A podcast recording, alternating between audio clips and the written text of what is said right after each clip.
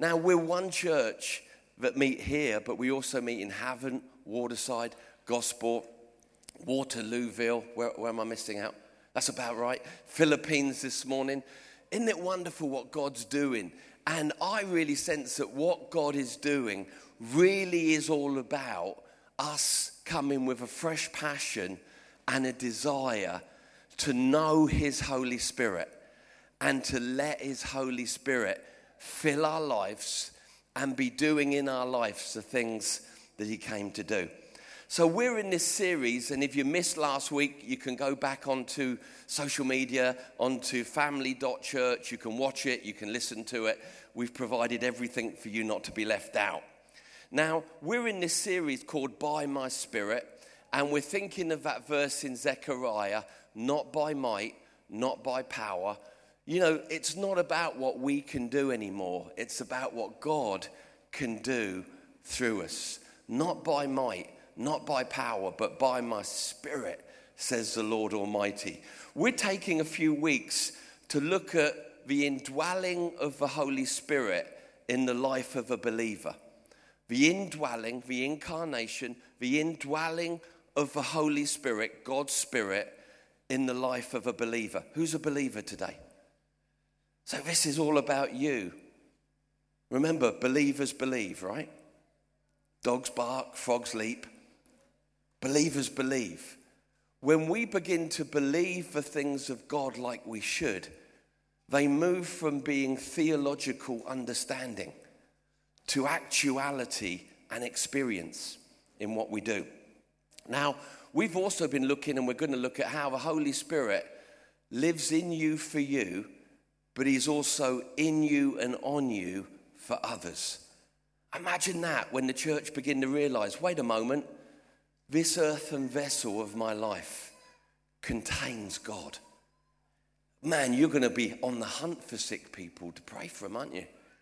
As long as you feel you're praying for them, you're always going to have question marks. But the moment you begin to, we begin to understand God now in us. That's when we can pray for the sick, lead others to Christ and be a blessing to the world on God's behalf. So last week we looked at being filled with the Holy Spirit, but it was always God's plan and desire for us. It wasn't a last moment plan. Jesus is on the cross, God saying, What are we going to do now? It was always a plan, and we studied last week how the prophets foretold that the Father promised, and Jesus taught clearly the coming of the Holy Spirit. We also looked at the Old Testament or the pre cross experience of the Holy Spirit was always leading to a better day. Now we understand that there's an old covenant and a new covenant, don't we? Covenant just simply means agreement. If I make an agreement with Pastor Paula, that agreement is in place until I come and say, I'm replacing that agreement with a new one. It doesn't then matter what the old one was, it's the new one that counts. We see that every old moving of the Holy Spirit, being in temples and tabernacles, was a part of an old agreement, a pre cross experience. But God was always coming to a moment and a day where God would not live in buildings or boxes anymore, but he would live in the hearts of his people, returning to the original plan of why he made Adam. Now, we also studied that incredible day of his coming. Jesus Christ dies on the cross. Uh, he makes atonement for our sin. He's buried. He rises again. He's on the earth for 50 days. And after 50 days, he ascends. That's the biblical timeline of the resurrection and ascension of Christ. But when he's ascended, at that moment, the Father then does good on his promise and pours out the Spirit. That's what we know as the day of Pentecost. The 28th of this month is where we celebrate the day of Pentecost. We've got Pastor Micah Wood from the ramp with us. And I don't know anyone better to preach on Pentecost and the coming of the Spirit than Pastor Micah Wood. You're going to love him.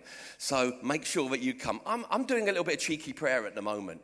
I'm like, I know it's just a date. I know that you weren't born on December 25th. I know that you haven't got my calendar, God, on your fridge. But would you move that morning? Holy Spirit, would you do something fresh on May the 28th in that morning when we think and we talk about that first day of Pentecost? Amen. now, we also established that the Holy Spirit is the one that causes us to be born again. that which is born of flesh is flesh, that which is born of spirit is spirit that He's the one that seals us till the day of collection or redemption. The Bible teaches that. He's the one who regenerates us, but also, according to Ephesians 5:18, He's the one who wants to be filling our lives. Now, all of the other things, the being born again, the sealing, the regeneration, are moments where the filling of the Holy Spirit is an ongoing experience. But God doesn't want you to live in the moment 40 years ago when you were filled with the Holy Spirit. But every day saying, Come on, God, come on, Lord, fill me again. Let my life be overflowing for you. now, his desire is that he would be resident, reigning, and ruling in our lives, not just present. You see, for many people, the Holy Spirit is just present in their life because they don't acknowledge him as they should and they don't submit to Him as they should. But the Holy Spirit never came to move into your spare room. He came to have access to every single part of who you are, from basement to loft and everything in between. And the Holy Spirit doesn't want to be inactive in your life, to sit quietly. He wants to be busy being a blessing to you and causing you to experience God, not just in church services, but when you're alone with Him. So the Holy Spirit doesn't want inactivity in our life. But that's what many Christians settle for, isn't it? Are you spirit filled? And it's like we got the membership card and we speak in tongues for a couple of moments, katabaka, and that means, yeah, we're spirit filled. But that doesn't mean you're spirit filled or expressing the spirit filled life. That's sin in how we love, how we live, how it's more than a language. Now, don't get me wrong, speaking in tongues is an expression or an evidence of being spirit filled, but it's not the evidence. A life changed is the evidence. Amen? Now, we see in the early church a people led by the Spirit. They were just Holy Ghost hooligans, weren't they? Come on, when you read about the early disciples, they weren't Vicar of Dibley, were they? Just sitting there doing nothing, waiting for Jesus to come and collect them one day. No, they were, they were being hunted. They stayed at the house of this one man called Jason. And after they'd gone, poor Jason, right? Talk about bad guests for your, your home, uh, the peace of your home. It says that after the disciples had finished staying with Jason, the religious rulers broke in and began to wreck the place, saying, Where are those people? Who were they talking about? The disciples. And then they said, Those people who turned the world upside down. Oh no, now they're here. Our city doesn't need any, nice, any more nice, normal Christians. It needs some Holy Ghost hooligans some people that know the Holy Ghost is in them and they're not as scared to let him do what he wants to do. That's a part of a church I want to be a part of. Now, he came for a number of purposes, including empowering us. Pastor Sean's going to speak on that next week. Transforming us into the likeness of Christ. That's a key um, purpose of the coming of the Holy Spirit to help our lives be transformed into the image of Christ so that when we see him, we will be like him. The Bible also speaks of comforting us and helping us, but it also underlines that the Holy Spirit has come to lead us, to be the leadership of our life. Isn't that awesome? That God wants to be the leadership of your life, leading your life to better destinations. Here's a key verse when we think about the Holy Spirit being the leader in our lives. And we read it, it's Jesus teaching in the book of John in those moments before he goes to the cross and he's instructing his disciples of the coming of the Holy Spirit. now it says in John 16, but when he, that's Jesus, well, sorry, this is Jesus speaking, it says, when he, the Spirit of truth comes, he will guide you into all truth.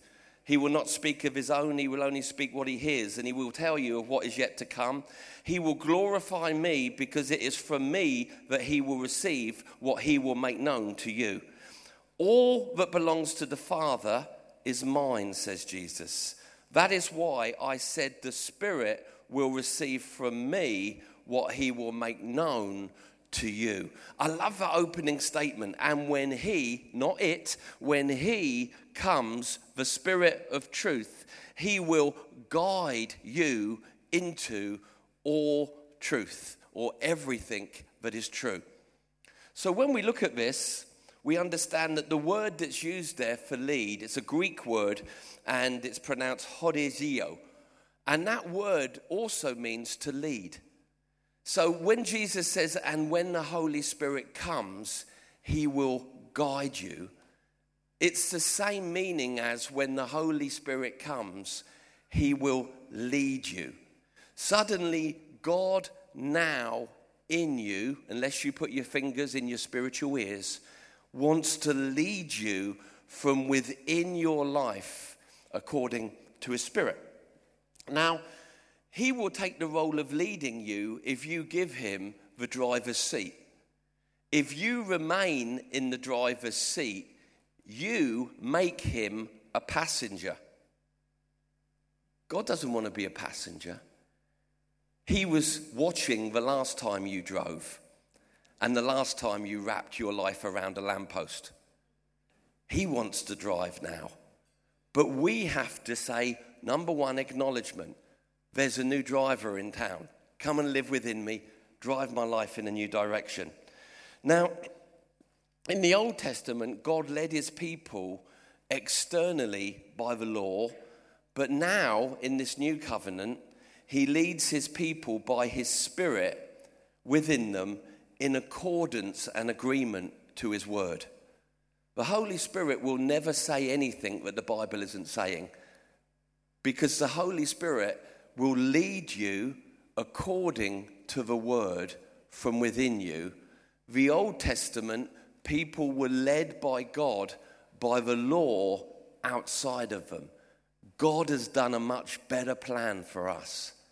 It's now Christ in us, Emmanuel, God with us, God in us. Now, spirit led, um, the evidence or demonstration of being God's children is being spirit led. Let me read you another passage of scripture that's very important, and it's in Romans 8, verses 9 to 14. You, however, are not in the realm of the flesh. Now, when it says flesh, it means the old leadership of your life. You are no longer in the realm of the flesh, but now you're in the realm of the Spirit, the Holy Spirit. If indeed the Spirit of God lives in you. And if anyone does not have the Spirit of Christ, they do not belong to Christ. Why? Because we're born of the Spirit, we're sealed with the Spirit to be filled with the Spirit. It's funny when sometimes you meet Christians and they say, You a Christian? Yes, I am. Are you one of those spirit filled ones? I didn't realize there was another variety. Because the Bible says that those who are filled with the Spirit, who have God's Spirit, the Spirit of Jesus Christ now living in them, are God's people or the Christians that the Bible speaks of. And if anyone does not have the Spirit of Christ, they do not belong to Christ. It's pretty blunt, isn't it? But if Christ is in you, even though your body is subject to death still because of sin, the Spirit gives life because of righteousness. And if the Spirit of Him who raised Jesus from the dead is living in you, He who raised Christ from the dead will also give life to your mortal body because of the Spirit, here it comes, who lives now in you. So if your mortal body is going through something, the Spirit of God that's alive in you can change that and turn it around. If your soul is damaged, the Spirit of God who's in you can work with your damaged soul and bring it to wholeness. Because of the Spirit of Christ who now lives where? In you. Therefore, brothers and sisters, we have an obligation, but it's not to live by the old leadership of our life for flesh any longer. For if you live according to the flesh, you will die. But if by the Spirit you put to death the misdeeds of the body, you will live. Now, here's the key part I want you to grab. For those who are led by the Spirit of God are children of God. All right, three quick things we take from that passage. Number one, here Paul recognizes the old former Adam related, soul driven leadership, who we were before Christ, but also now recognizes the presence of the Holy Spirit in the believer's life to be the one that leads them. His Spirit now within us always leads us in God's direction. Number three, that those who allow their lives to be led by the Spirit are living like God's family. Come on, those who are led by the Spirit are children of God. So when heaven looks at us, we're all saved, we're all born again, we're all going to heaven if we've placed faith in Jesus Christ. But when heaven looks at a person that says, I'm not living my way anymore, Holy Spirit, show me how to live, it's like heaven looks down and says, There's our kids. I, I want to be seen as one of God's kids, don't you? Now, I am in my salvation, don't get me wrong, because we don't believe in a salvation based upon works. We're not Catholic in our belief. We are Pentecostal. We believe that a person is saved by placing faith in the grace of God alone. But the Bible says that we stick out in life like children of God when we allow the Spirit to now be leading our lives. Everybody good? Now, this means we have to understand the two leaderships in our lives a former and a present. But before you were born again, you were born into Adam naturally, and Adam was your placement of where you were. When you were born again, you said, Jesus, I place faith in you. I recognize that your death is my death, your burial is my burial, your resurrection is my resurrection. My life is now taken by the Father from separation and placed in you. That moment, we are born again and now we're to be led by new leadership in our life. Now, think back before you were a Christian. You got up and did what you wanted to do. Everything was about how you felt. You did the things that you were comfortable with. That was the flesh. That was the old leadership of who you were. Now you've got God's Spirit in you saying, No, don't go that way anymore. Don't treat people like that anymore. No, you can't have unforgiveness in your life anymore. There's a new sound of leadership within your life. A spirit filled Christian is somebody filled with the Spirit. A spirit led Christian is a believer that's saying, I'm no longer going to go in the direction of what my soul wants outside of God's agreement. I'm now going to be led by the voice of the Holy Spirit, the Word of God. Guess what? When you make that decision, you stop ending up in dead ends. Because what the, what the flesh leads you to is always death. And you begin to experience the abundance of God in your life. I love that. Now, God doesn't remove your soul because it's a part of who you are. You are a spirit, you have a soul, you live in a body. That's your triune being by the design of God. When you get born again, God doesn't remove your soul and make you a spirit and a body. But we need to recognize the soul of who we are and the Spirit of God now in us and bring the soulish leadership that which led our life for far too long under the leadership of the Holy Spirit who now lives in us.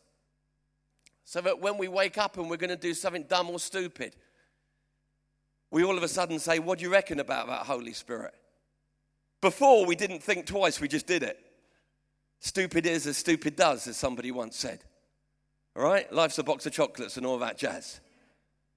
But now we say, wait a moment, I'm not, that I'm not in the driver's seat anymore. Holy Spirit, you're in me to help me live my best life now. Should I do that? And inside you hear the Holy Spirit go, no, that's dumb. And you go, well, I choose not to do that. I'm going God's way with this. Now, that sounds brilliant in principle, but in actuality, it can be a massive struggle for each and every one of us.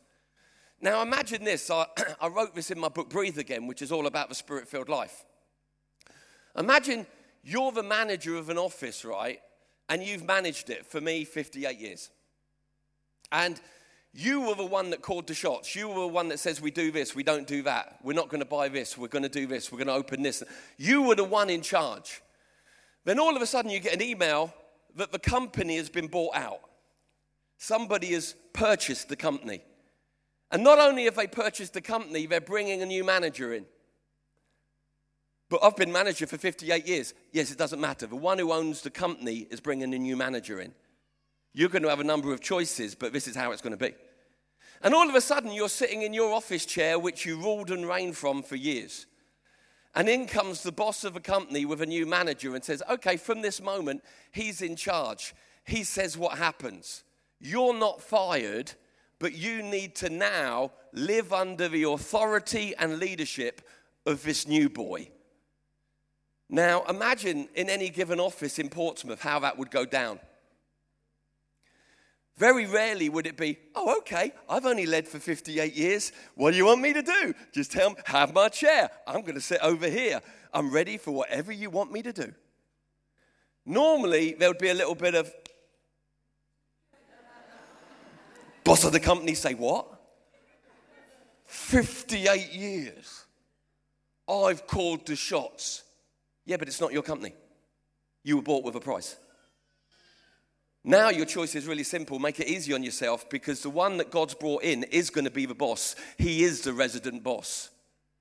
And you can spend the next 20 years fighting him, but he's still going to do what he wants to do. But you'll miss out on being a part of it. Come on, we got to be people that say, new guy in the office, resident boss, Holy Spirit now in this life. My soul, my soul life, my flesh is no longer in charge. It's now living under the rule and reign of the one who's resident, the Holy Spirit. Everybody good? All right, ever so quickly. Being spirit uh, filled uh, involves two things. Number one, acknowledging his presence and authority. Like the new boss in the office, you can walk around the office for the rest of your days going, He's not here, he's not in charge, he's not here, he's not in charge. He is. And you will benefit greatly by getting your fingers out of your ears and recognizing his presence. The other thing that we're to do is now do what he says. Oh, uh, what a pain in the neck if somebody becomes a manager of a new office and nobody does what he asks. I want to be different to that. I spent too much of my life being like that. Now I just want to daily say, You're here. What do you want me to do? Where do you want me to go? What are you wanting me to do with my life today? Holy Spirit, show me your way for handling this situation. Show me how to forgive that person and not write them off. Holy Spirit, show me how you would handle this. That's when the company begins to prosper. Amen. So, where does he lead us? Ever so quickly, I'm going to look at just four, four or five places ever so quickly. Where does he lead us? Number one, he always leads us in God's direction for our life. And God's direction for our life is always abundant life. Remember John 10? The thief comes to kill, steal, and destroy. That's the destination of the devil for your life.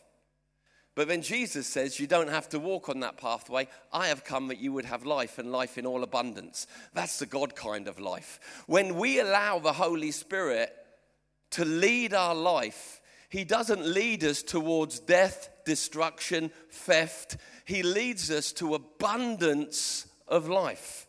Amen? Now, here's a brilliant picture of the leadership of the Holy Spirit in your life. And it's Psalm 23. Everybody knows Psalm 23, right? Every Christian knows uh, John 3.16, Psalm 23, and Jeremiah 29.11. Every Christian uh, knows those three verses, right? But listen, but this time, make the shepherd not a physical Jesus, but the spirit of Jesus now living in you. Can everybody visualize that? Jesus Christ, the physical Jesus, is seated at the right hand side of the Father. But the Spirit of Jesus Christ, the shepherd, is now with us and in us.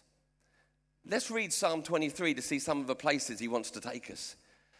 For the Lord, Father, Son, Holy Spirit, is my shepherd. I lack nothing.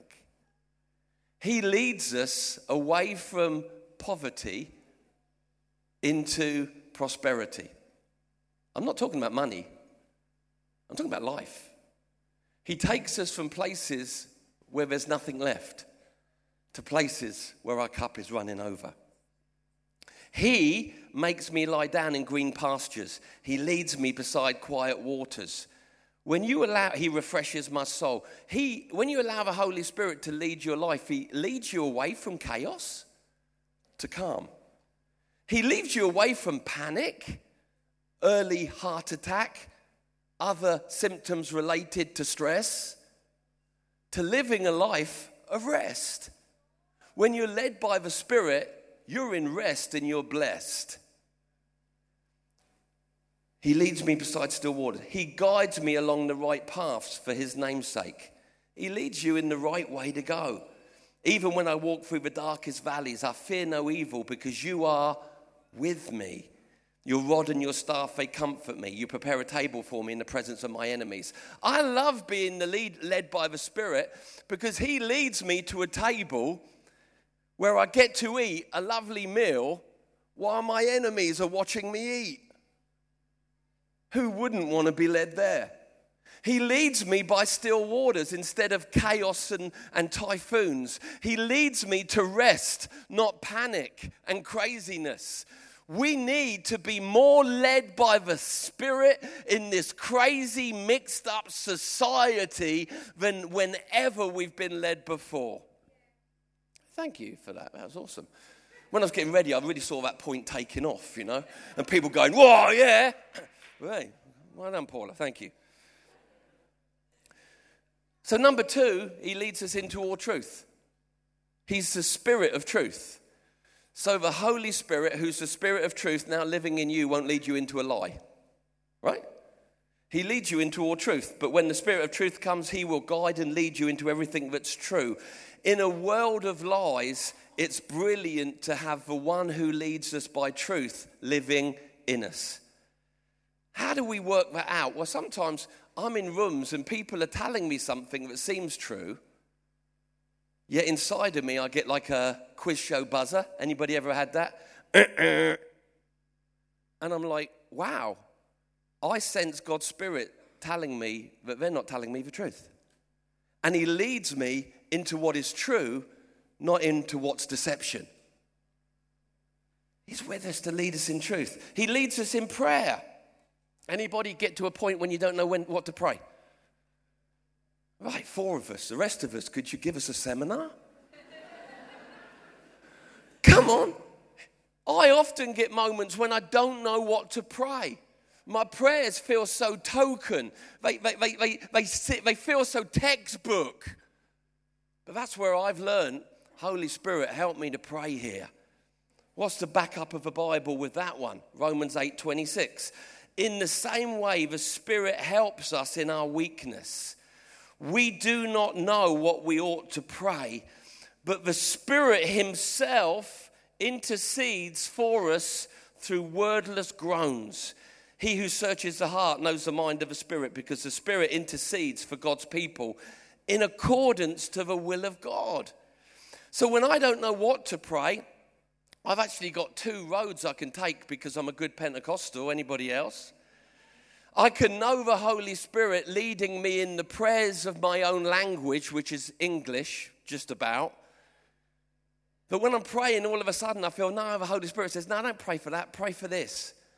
But also, I believe in the baptism of the Holy Spirit. And one of the gifts that God gives us in that baptism is the ability to speak an unlearned heavenly language, which is called tongues, which is apparently is the perfect prayer. Anybody speak in tongues? Hey, look, everybody, I'm not a freak. Other people do it. It's powerful, but it's also very bad for your prayer life if you're selfish. Because in your own language, you may pray this God, I need a 30,000 pound car, sports car, big engine. Then you pray in the Holy Spirit and you pray, don't give it to him. he will kill himself. That's why you don't understand when you pray in tongues because you wouldn't pray what you were praying. But you're praying the perfect prayer, and the devil un- don't understand a word of it. That's a good response. Would you like me to teach on praying in tongues sometime soon? Would that, would that be useful? It's powerful. Look at Gina to do it. Gina does that one better than me. All right. So he helps us. He leads us in our prayer life so our prayer life is effective and not mundane. Don't you hate a mundane prayer life? Don't you get bored when you're sitting there going, oh, yeah, God, bless, uh, bless my mum, my dad, my kids, woman next door, and and a cat as well. You say, this is so boring. God thinks it's boring. He's the one that has to listen to your dribble. Well, you think God's going, a little bit boring, but thanks for praying. He's like, get some life.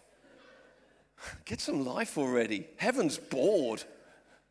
Now, when we're led by the Spirit in our prayer life, we enjoy it, and so does He. All right, a couple of minutes left. He also leads us in the Word. He's the great teacher.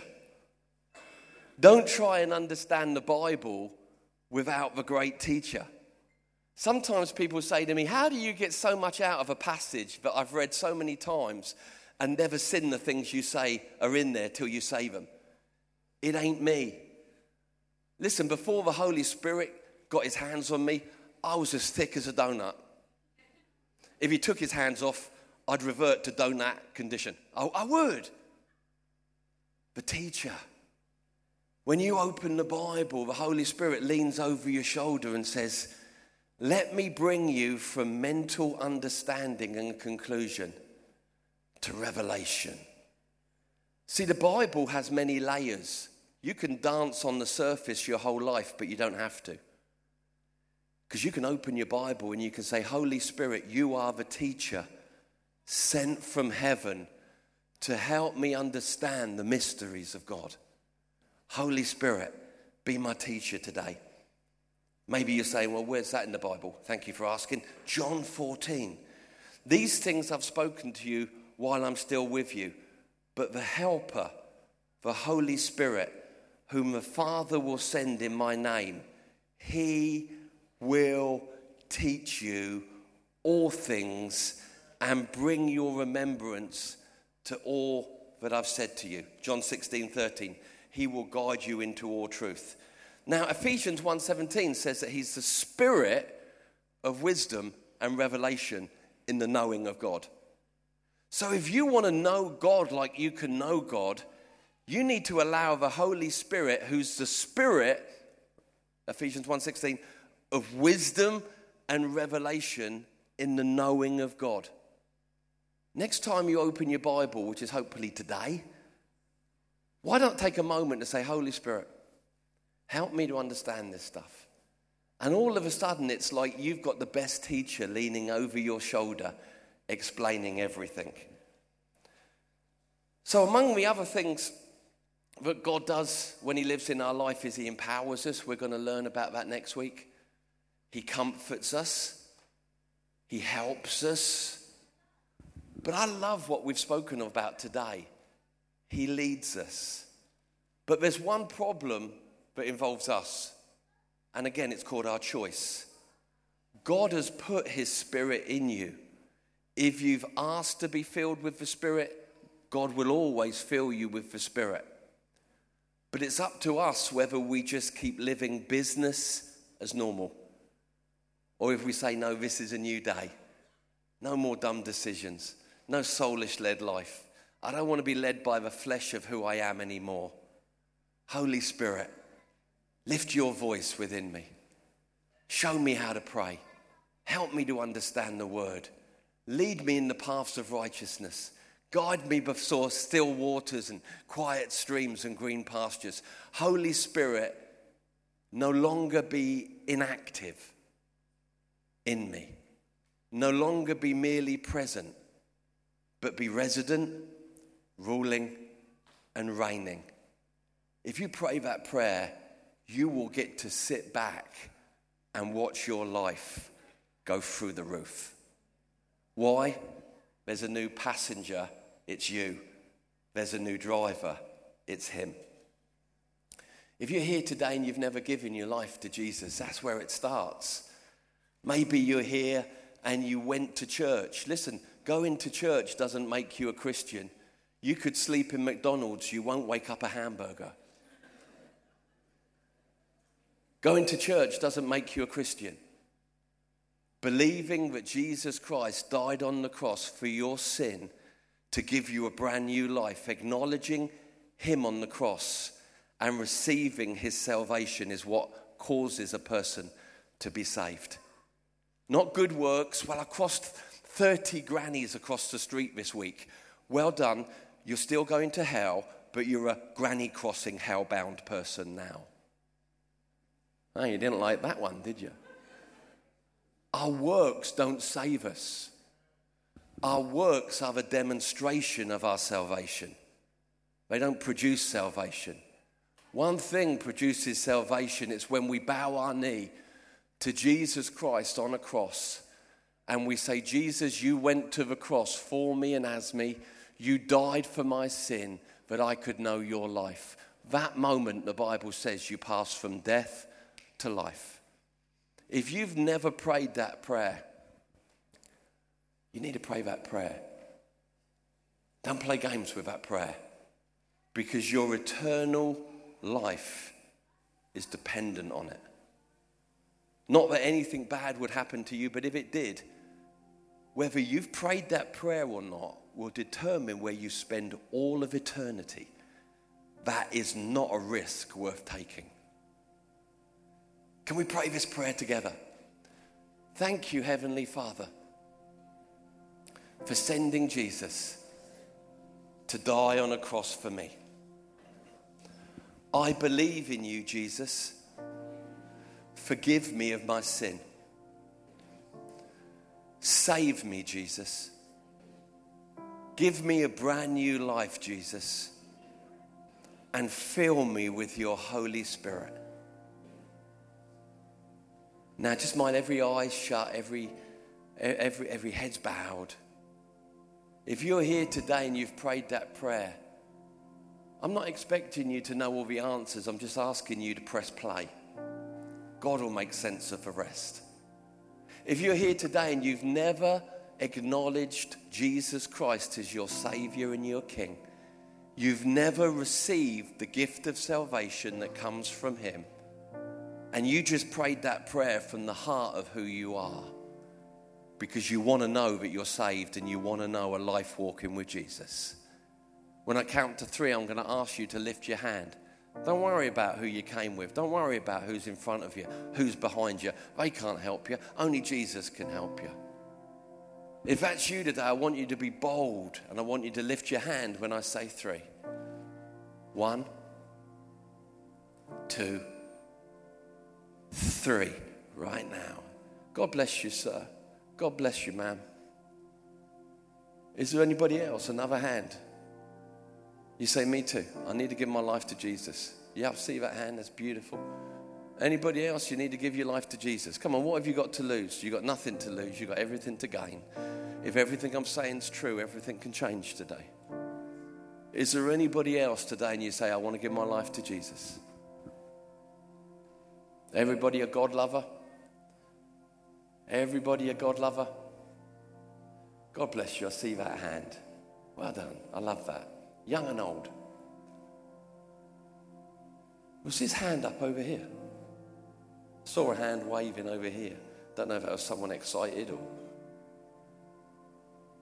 Father, we pray for those who have responded today. Holy Spirit, would you now make sense of all of this? Fill them, deliver them, break every addiction and thing, distraction, deception, off of their lives and begin to turn the world around that's their world in Jesus' name. Just while your eyes are closed, let me just speak this over to you again, church, and your coming week. The Lord bless you and keep you. The Lord make his face to shine on you and be gracious to you. The Lord turn his face towards you and give you peace.